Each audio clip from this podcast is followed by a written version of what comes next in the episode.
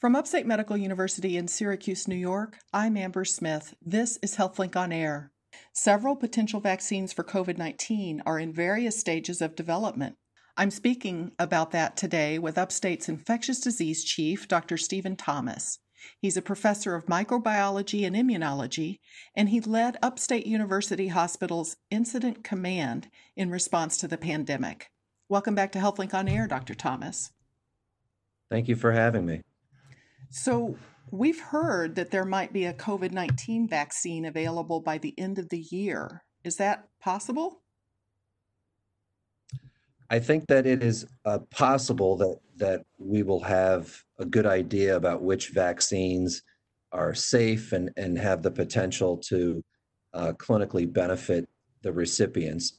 Um, but there's there's more to a vaccine than just uh, sort of testing the candidate and and going through that sort of first milestone. Um, you know vaccines my my mentor told me once when i was uh, starting out in the in the business that you know va- vaccines don't save lives it's vaccination which saves lives and uh, for people to be vaccinated you have to be able to um, produce enough vaccine and you have to get it to the people that are uh, at highest risk of, of of covid and and so the people who will benefit most from vaccination and and then you have to actually get them vaccinated so it's a very complex process, which I'm sure we'll talk more about, uh, you know, on the, on this episode. But uh, my my optimism is is uh, is a little measured. Well, let's do that. Like, can you walk us through what the process of making a vaccine is? Sure. Uh, you know, so the first thing that you have to do is you have to uh, understand uh, the the pathogen that you're trying to develop a vaccine against. So in this case, it's a SARS-CoV-2, which is the the virus that causes coronavirus, uh, uh, COVID-19. Excuse me. So you have to you have to understand that it's a virus. You have to understand how that virus infects people. You have to understand how that virus actually causes people to uh, become ill, and uh, you know because it's different for different viruses. And the reason you have to understand that is because you have to come up with a plan or a concept for um, where you might be able to target the virus or that infection process um, and uh, either you know attenuate it so reduce the effects of that uh, infection or or stop it completely and so once you understand some of those basic elements then you can come up with uh, prototypes and you can test those in the lab and you can see if this prototype vaccine can uh, prevent infection of cells in, let's say, a test tube, for example. And then once you have a good feeling about the testing you've done in the lab, then you can go to uh, small animal studies. So these would be things like mice and rats uh, to make sure that the vaccine is safe in those animals and to make sure that it uh, produces an immune response that has the potential uh, to translate over into higher um, uh, species. And so typically we'd go from mice or rats, and then you'd go into non-human primates, um, which are you know most closely related to, to humans, and then ultimately you would go into human experimentation. And human experimentation has a couple of different phases. The first is what we call phase one, which are predominantly safety.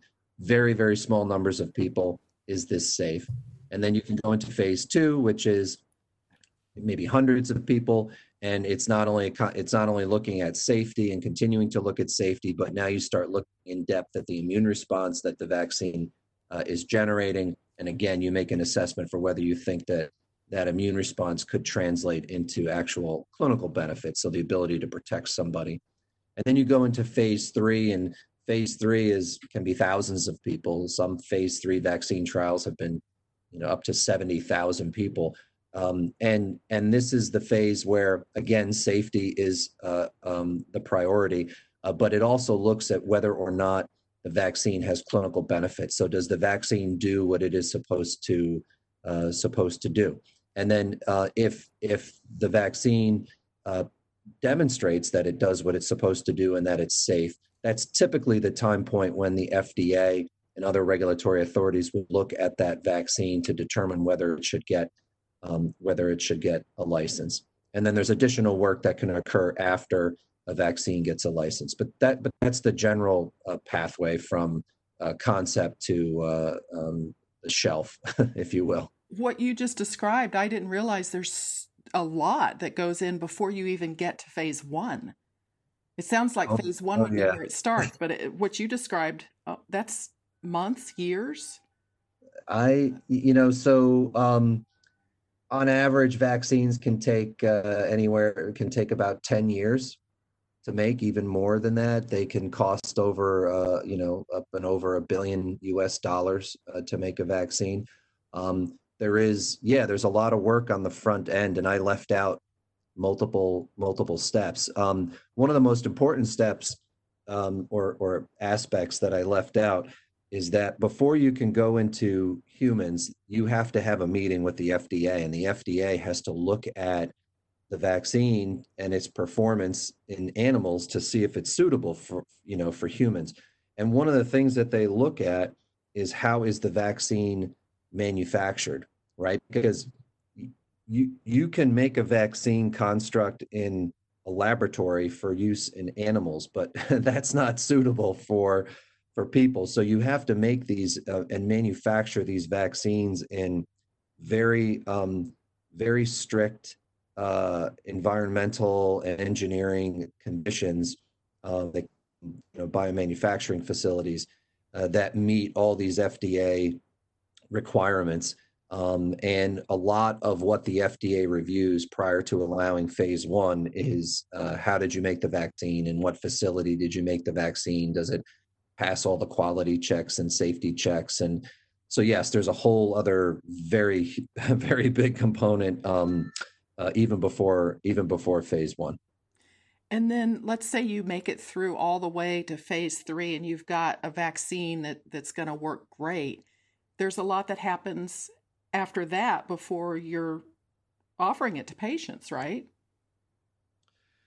yeah so there's there's three uh, there's three different groups in the United States uh, that um, that kind of weigh in on this. So uh, the the first would be uh, FDA. They call them uh, CBER, uh, Center for Biologics in Evaluations. They they determine whether or not the vaccine can be licensed and the company can start to sell the vaccine. And again, they make sure that the vaccine is safe and has clinical benefit.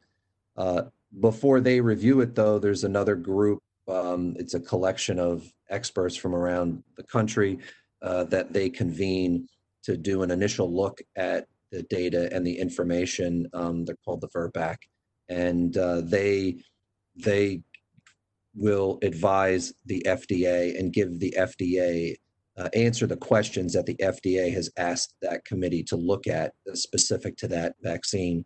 And then once the vaccine is licensed, then the CDC has a group called the ACIP, uh, which will then make recommendations for how the vaccine should be used.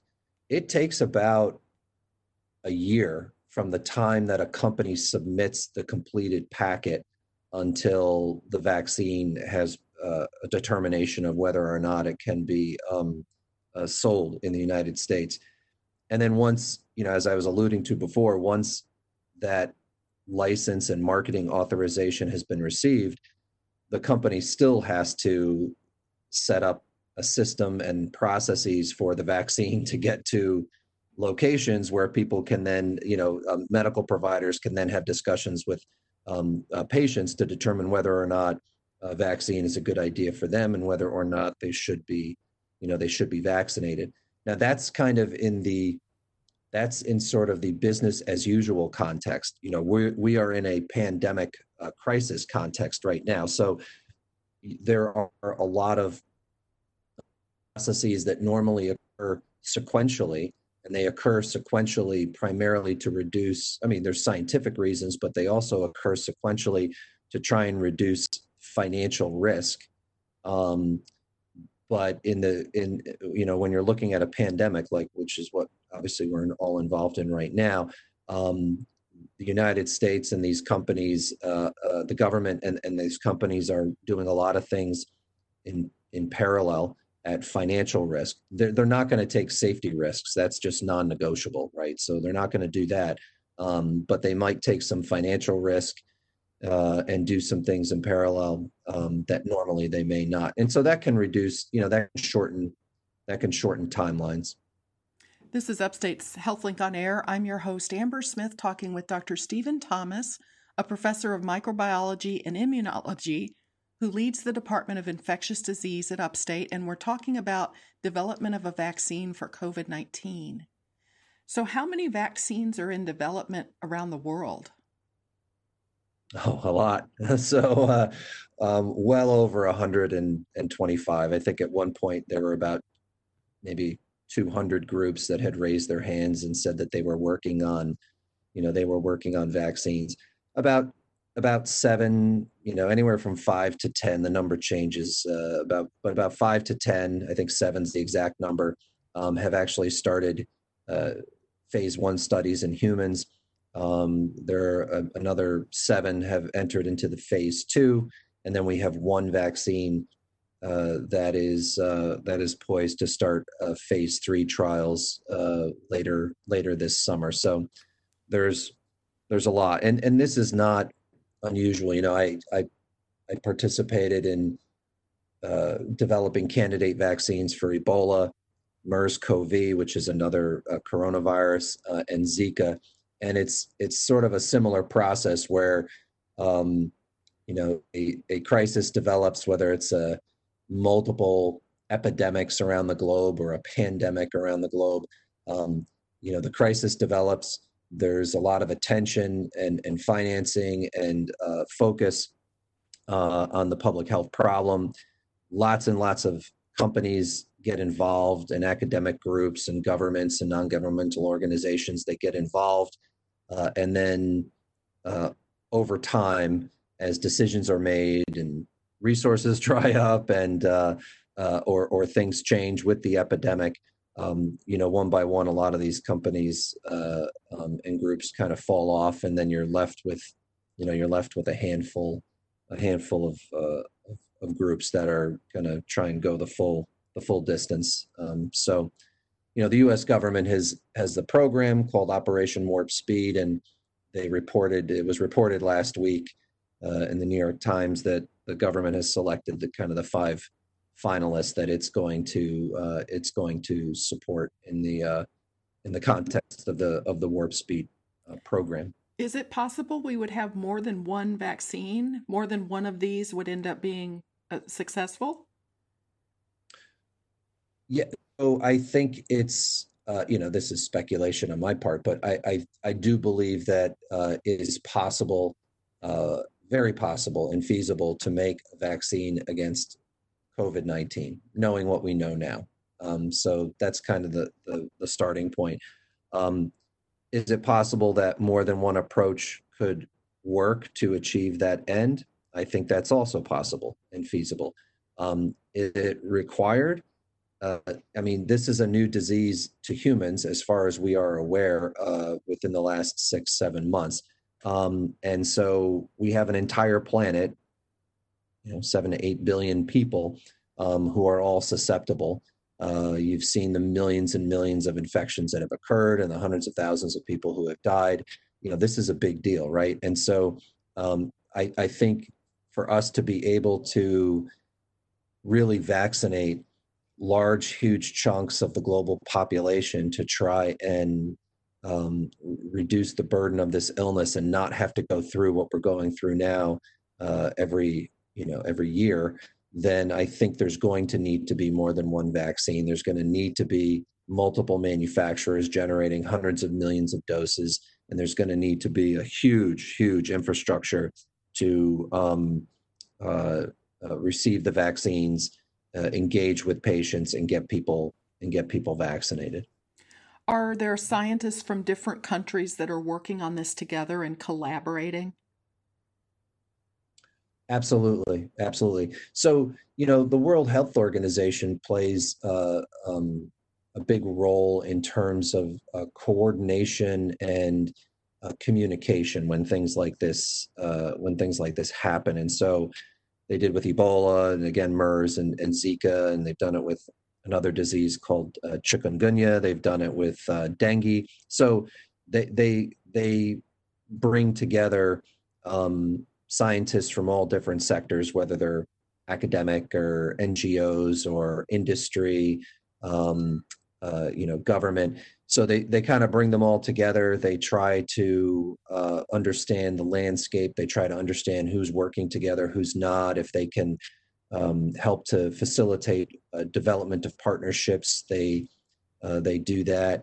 Um, you know, if you look at a map where if you you know put a pin on a map where all the different development activities are occurring uh, for vaccines, it would predominantly be you know both coasts of the United States, Europe, and uh, uh Southeast uh, um, Asia, basically. So uh, South Asia, Southeast Asia, and and um, you know, countries in the Pacific. So um, you know Japan and Korea and, and these places. And so um, yeah, so there's lots of people working together. Lots of folks are trying to you know create a solution to this problem.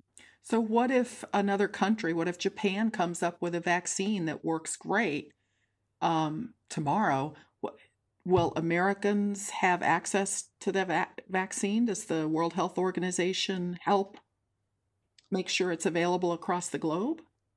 Yeah, no, they don't. I mean, they have a they have a group of experts, so it's called uh, uh, SAGE. Uh, it's the Strategic Advisory Group of Experts on Vaccination and Immunization, and they, um, and the United States has representation. Uh, so they offer an expert opinion on uh, on you know the different vaccine candidates that are out there, or if there's just one candidate that's the most advanced, uh, they will they will look at that. They have working groups or collections of experts who advise them on those vaccines. And so they have those working groups do very deep dives into things. I've been on you know working groups for uh, uh, for vaccines for for the sage to advise the sage. Um, and uh, they can also do qualification of different vaccines. And so they can look at um, you know very similar to how regulatory agencies would would look at it. They'll look at how is it manufactured? Is it safe? Does it have a clinical benefit? Does it do what it's supposed to do? And when they put their stamp on it, uh, it can carry a lot of weight. And countries that may not have as robust a regulatory infrastructure as um, you know the EU or the United States, they may rely on that. Um, they may rely on that opinion to help them decide whether or not they're willing to adopt that product into uh, um, the, their country. But the United States, uh, you know, it all it comes down to the FDA, right? So the FDA, if if a let's say a South Korean company developed a vaccine and they wanted to, you know, license and and market that vaccine in the United States, they would have to go through they'd have to go through the process. Part of that process is that they would have to demonstrate, um, you know, they'd have to meet certain performance metrics in U.S. populations. So they couldn't just come in and sell it. They would have to have conversations with the FDA. The FDA would have to look at the data. They would have to say, we, we think or we don't believe that this could translate to a US based population.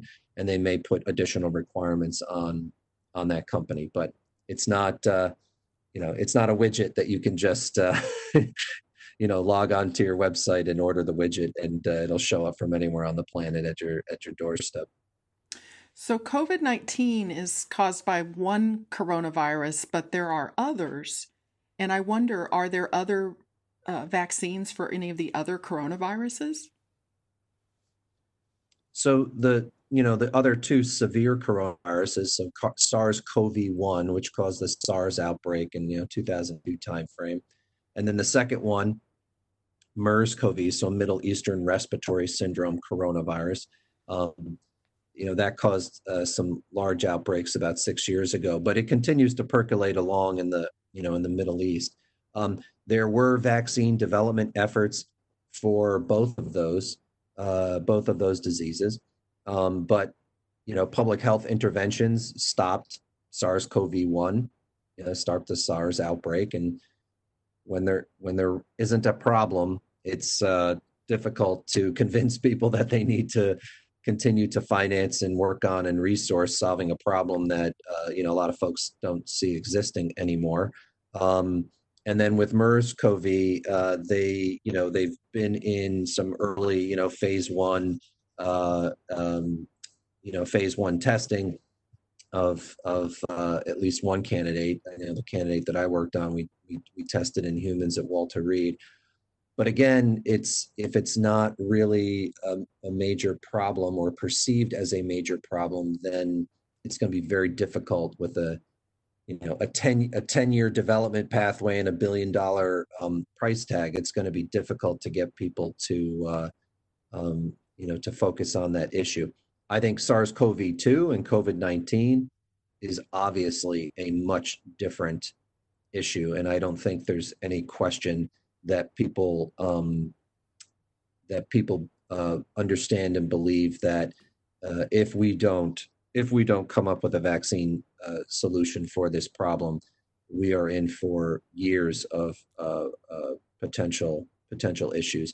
You know, there there are people out there that think, um, oh, you know, we don't we don't really need a vaccine, or this is really not going to be a problem because um, you know the the the it's not really that severe a disease and the majority of people who get infected don't get sick and if they do get sick it's a mild illness and so we really should just let the you know let virus infect large proportions of the population and then we'll have natural naturally induced herd immunity um, which means the people that are have been infected will be protected and the people that have not been infected um, they'll also be protected because there will be you know so few susceptible people that the virus just won't be able to travel, you know, like it can, like it's been traveling now.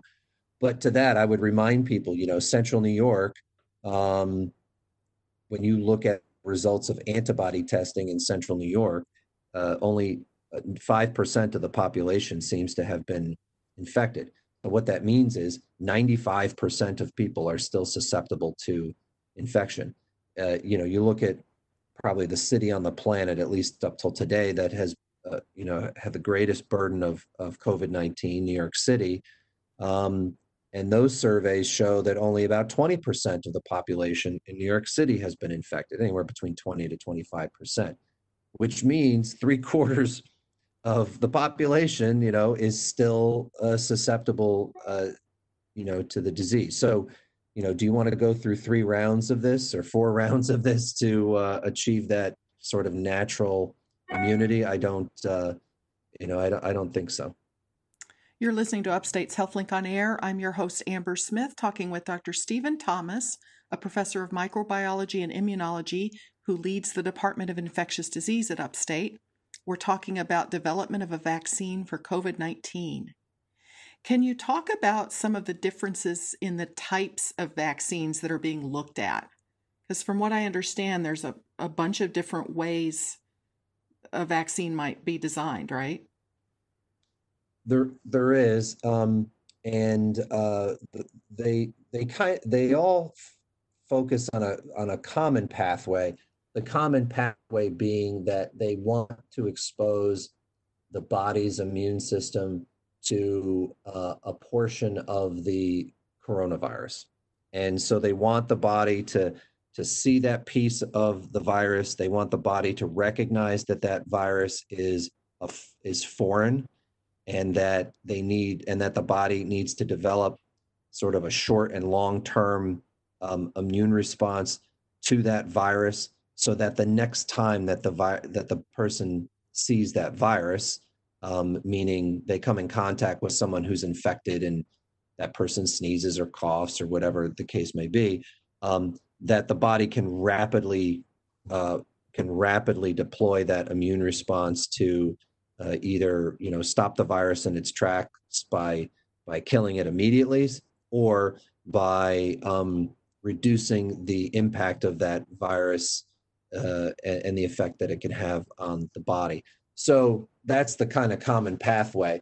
The actual component of the virus that gets shown to the body or how that component is packaged and delivered, those are the those are the the um, that's where you come into some uh, differences. And so we have what we call um, you know some of the, uh, the the more kind of classic methods would be what we call a live attenuated virus or an LAV vaccine, where you you take the the the entire virus, you weaken it. Either you can weaken it, um, you, you know, using chemicals or changing you know some of the genetic structure to it or by um, putting it in using different biologic methods to weaken the virus such that um, the virus is strong enough to replicate in the body and show the body uh, you know the virus but it's weakened enough that it's not going to make people sick um, so that's kind of you know measles mumps rubella vaccines yellow fever vaccines um, that that's that's uh, they use that technology and that's a very old kind of classic technology and it works quite well. Um, and then we have other vi- vaccines called um, what we call uh, purified inactivated virus vaccines and so you can take that entire virus and you can kill it uh, with chemicals and and is just that part that you want the body to uh, to form an immune response uh, an immune response against. And so that's you know that's advisable if you you know there are certain pathogens that you don't want to give people the you know the full live replicating virus right? Um, and so you can kill it this way and still you know get the benefits. And and typically they have less reactions with with some of these killed with these killed vaccines but they may not have an immune response that lasts as long as as if you give somebody a a live weakened virus. And then there's some new, you know, there's some new technologies where um, you can package coronavirus with uh, other types of viruses. So you could package the virus with, um, you know, what we call these uh, viral vectors. And so uh, you could take a, a, a, virus that we normally see in humans, like adenoviruses, or or even viruses that are not uh, normally seen in humans. Um, you know, that's what the uh, so a, a, VSV or a vesicular um, stomatitis virus, which we see in um, in other animals, you can use you can use those as carriers, right? So you just deliver the very specific part of the coronavirus that you want to deliver, and you deliver it in a package with this other uh, with this other uh, virus, and and that's the basis for the Ebola vaccine that was um, uh, that was licensed, and that's the basis for uh, some of the coronavirus vaccines that are being uh, that are being used.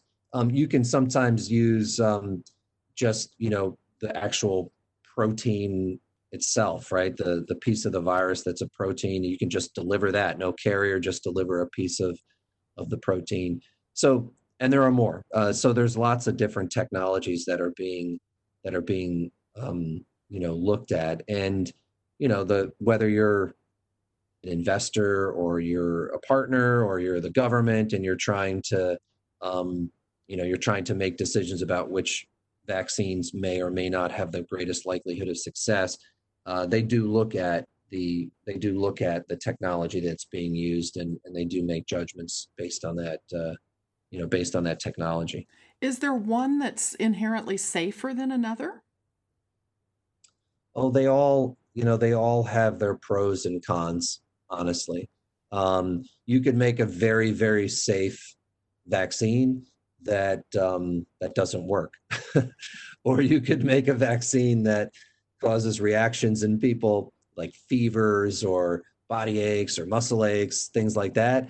Um, you know, that just aren't acceptable and just won't be tolerated and and uh, but it would really work it would work well but it's not uh, you know you got to find the you have to find you know the sweet spot um, and, and, again with some of these new technologies there are new theoretical concerns that people um, you know have to think about so these kind of dna based vaccines um, that have been explored for many many years um, you know, people always get concerned about whether, uh, I mean, it's a theoretical concern. It has not has not happened, but you know, whether or not you know, if I'm getting a DNA vaccine, could that somehow um, impact my own DNA? Could that cause, you know other diseases, uh, autoimmune diseases, and things like that. But um, so you know every every vaccine approach is uh, is different, and every vaccine approach has unique uh, pros and cons that have to be considered.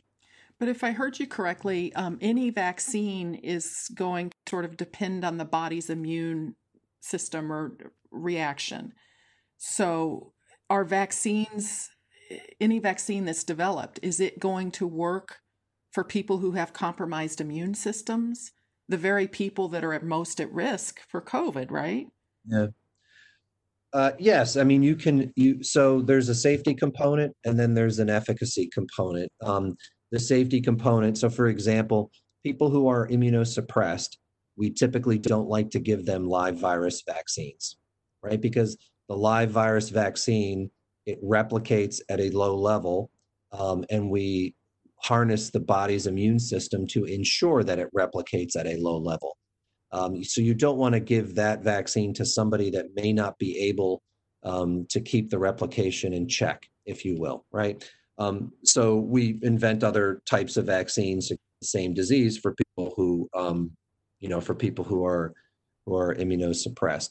Um, but we have there are other ways that we can uh, overcome some of the challenges that uh, an older person's immune system may you know may present, and that might be a change in the dose, be a change in the schedule. It might be that we need to use uh, something called um, it's, it's called an, an adjuvant. And so uh, what that does is it's an additional component to a vaccine, and it basically it uh, sort of revs up the immune uh, system engine in the person, such that when they get the vaccine, uh, um, the system's already revved up and ready to go and ready to receive that uh, that that foreign virus that we talked about, uh, and so that they can create an immune response. And so uh, adjuvants are used in a lot of different um, uh, vaccines and they and they work well so so there are you know you bring up a good point because we we develop vaccines for the people that are at greatest you know we we develop vaccines to address a public health need. The public health need is typically associated with where the greatest burden of disease is and um, how you define that can vary with covid-19 certainly the data show us that you know a, the popu- a population that experiences very severe COVID and doesn't do well with COVID are the older uh, older folks who have other medical problems, and it's these same people that can be difficult to effectively immunize. And so, um, yeah, so we have to, and and they are doing this. Vaccine manufacturers are thinking, okay, well, I have to make a vaccine for people over 60 years of age. What tools might I need to you know have in my uh, toolbox to be able to overcome uh, the challenges that someone of that age with other medical problems may present to me. And what about people who have antibodies to COVID? Are they going to need a vaccine, or or is that it? Their their antibodies provide protection. I I really wish I knew the answer to that question. That's uh, um, it's a very important question. It's a question that we need to find out the answer um, as quickly as possible. And uh, you know, it's lots of people are working on it, but it really is not. It is not clear. So, does everyone who's infected develop a uh, viable and functional immune response uh, that will protect them against future reinfection or protect them against disease if they do get reinfected? You know, we don't know that um, for people that do develop antibodies that we can measure. Um, if if we can measure that, does that mean that they are protected? We don't know that either. Are there experiments and observations that that seem to indicate that that might be the case? Yes, there are, uh, but there's always um, you know there's always kind of the outliers and and uh, you know we see those and it's very it's uh, it's frustrating because you would like to create a common narrative that um, you know uh, makes everyone feel good about what the target may be for vaccination and and what we need to achieve to make sure that we can protect people through vaccination but it's it's a little bit uh, elusive right now Would the vaccine for COVID 19 be one of the vaccines where you get a shot for life, or would it be something like the flu vaccine where every fall you have to be revaccinated? Right. Yeah, I mean, ideally, you would have the you know the ideal, um, and and we call when we start making vaccines, we we develop what's called a TPP. It's a target product profile, and it's basically the ideal characteristics that a vaccine would have. So the TPP for a COVID vaccine would be it's um, very safe, it's a single shot, and it provides you protection for the rest of your life. And it can be used in all ages of people. That would be the ideal. Um, then when you get towards the non-ideal end of things you get into situations like you just mentioned so it would be you know a vaccine that requires multiple doses a vaccine that can only be used in certain populations and a vaccine that has to be readministered uh, you know every year with flu we have to administer new vaccines every year because the virus is changing uh, its genetic fingerprint enough such that last year's vaccine won't work for this year's vaccine right the match is not uh, the match is not there um, you know the current data with uh, with SARS-CoV-2 is that it's a relatively stable virus. I mean, is the genetic fingerprint changing over time? It is, but is what is the significance of that change?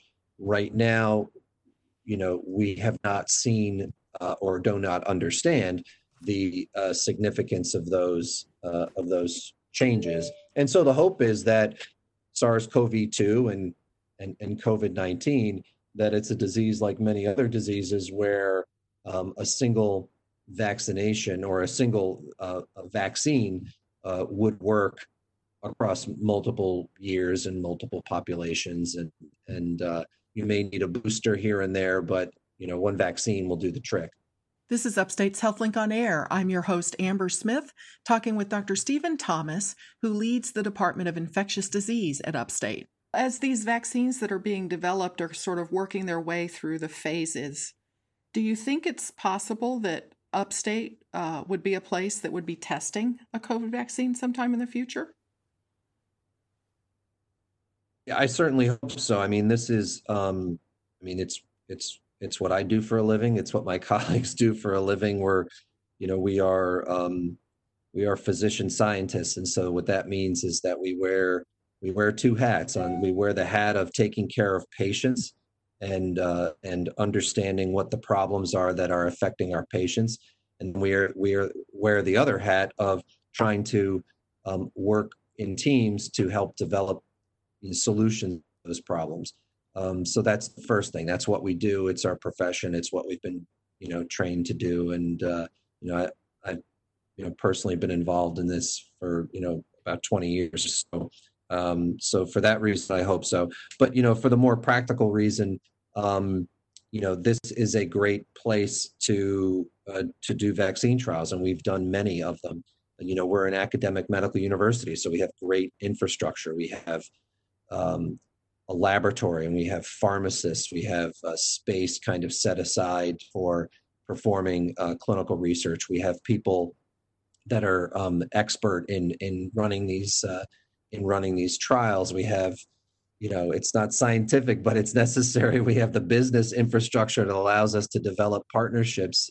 We have, you know, we're lucky. We have our own institutional review board. We have our own IRB here. We have people that are expert in communicating with the FDA. We have people that are, um, you know, that are able to speak to the community and recruit, right? Because these vaccine trials don't work unless there are people in the community who are willing to uh, take some personal risk for the greater benefit uh, and who volunteer for these who volunteer for these trials and you know it's um, you know just to put a, a you know i guess a more practical finer point on it. I mean it's it's one of the reasons that I came to upstate when I retired from the army was to try and was to join a team of people that I knew and and really enjoyed working with and and trying to you know build a, a clinical research enterprise here um, that uh, you know rivals uh, um, you know, being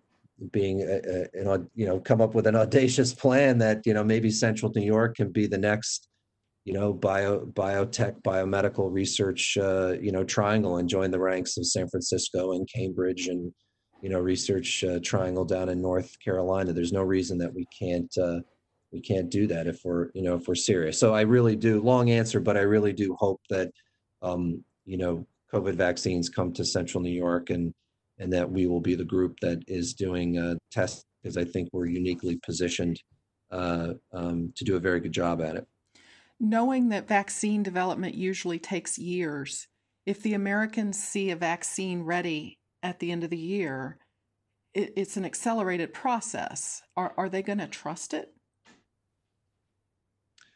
Well, yeah. So that's that is a uh, that that question has many levels to it. Um, we you know we've had over the last couple of years. I mean, there has been an erosion in trust of vaccines in general, right? So we've all heard, which I don't, I don't personally like the term anti-vaxer. I, I don't like that term because uh, to me, when you use that term, you have shut off communication, right? So there are people who are concerned about vaccines, and there are people who have questions about vaccines. And I think that, you know, I think that having questions is a good thing. And I think that having dialogue with your physician and your medical provider uh, is a good thing. And asking those questions and having that communication is a good thing, right? So optimal, you know, optimal medical care and optimal preventive medicine and optimal public health is a it's it's a it's a collaboration, right? It's it, between medical care and medical provider infrastructure and uh, patients and and their families, and you can't really have a collaboration or a partnership if there isn't uh, isn't communication. Um, you know, but then there there is another group that um, you know they just have made a decision for whatever reason that they are not uh, you know they don't support vaccination. And they have lots of different theories as to why they don't support vaccination. Um, you know, most of the ones that I have seen are not really based in uh, in science. They're not really based in you know what we have observed for uh, you know a, a, century or even longer. That you know vaccinations and you know vaccines and vaccinations are probably the most uh, important uh, medical discovery uh, that you know the planet has ever has ever seen. They don't, you know, and they they don't believe that, and they have reasons for not believing that, and um, you know that's that's but that's not the majority of the people. It's a it's a loud group. It's a group that's very organized, and it's a group that has a lot of social media presence, and it's a group that tries very hard to convince people to support their their uh, perspective, which um, you know they have they have the right to do that, but it's really not the majority of of people. So to get back to your question, you know, if there was a, a COVID vaccine available, would people would people take it? I, I think it would probably fall along the same lines that all other vaccines fall along right now, which is uh, you know the vast majority of people would there will be a group of people that need to have a little more intense conversation with their providers and i would uh, you know, medical providers and i would encourage them um, uh, to do that and then there will be you know the smaller group of people who doesn't matter what the vaccine is they're not going to you know they're not going to be interested in uh, uh, in taking it and they'll they'll come up with reasons they'll come up with reasons for that. Um, i do think it would be interesting it will be interesting to see that when a vaccine is available the um, because of the scope of this problem and because it has permeated so many elements of our uh, society and it has caused such uh, you know chaos and, and and caused problems for everybody i mean in every sphere right? It's caused political and economic and certainly you know human suffering and and has destroyed infrastructure and education and all these all these things. Like everybody travel commerce like everybody has been impacted by this.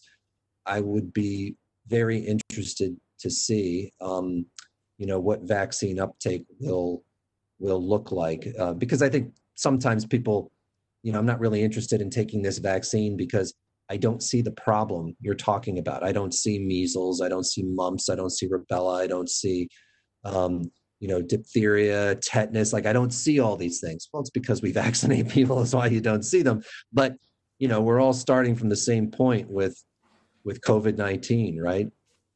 It's everywhere. It has impacted your life. You you could not do the things that you wanted to do because of this. And if we develop a safe and effective vaccine, that is a potential answer to uh, you know to this to this issue or part of an answer to this uh, issue. So so I'll be interested to see how it you know how it plays out.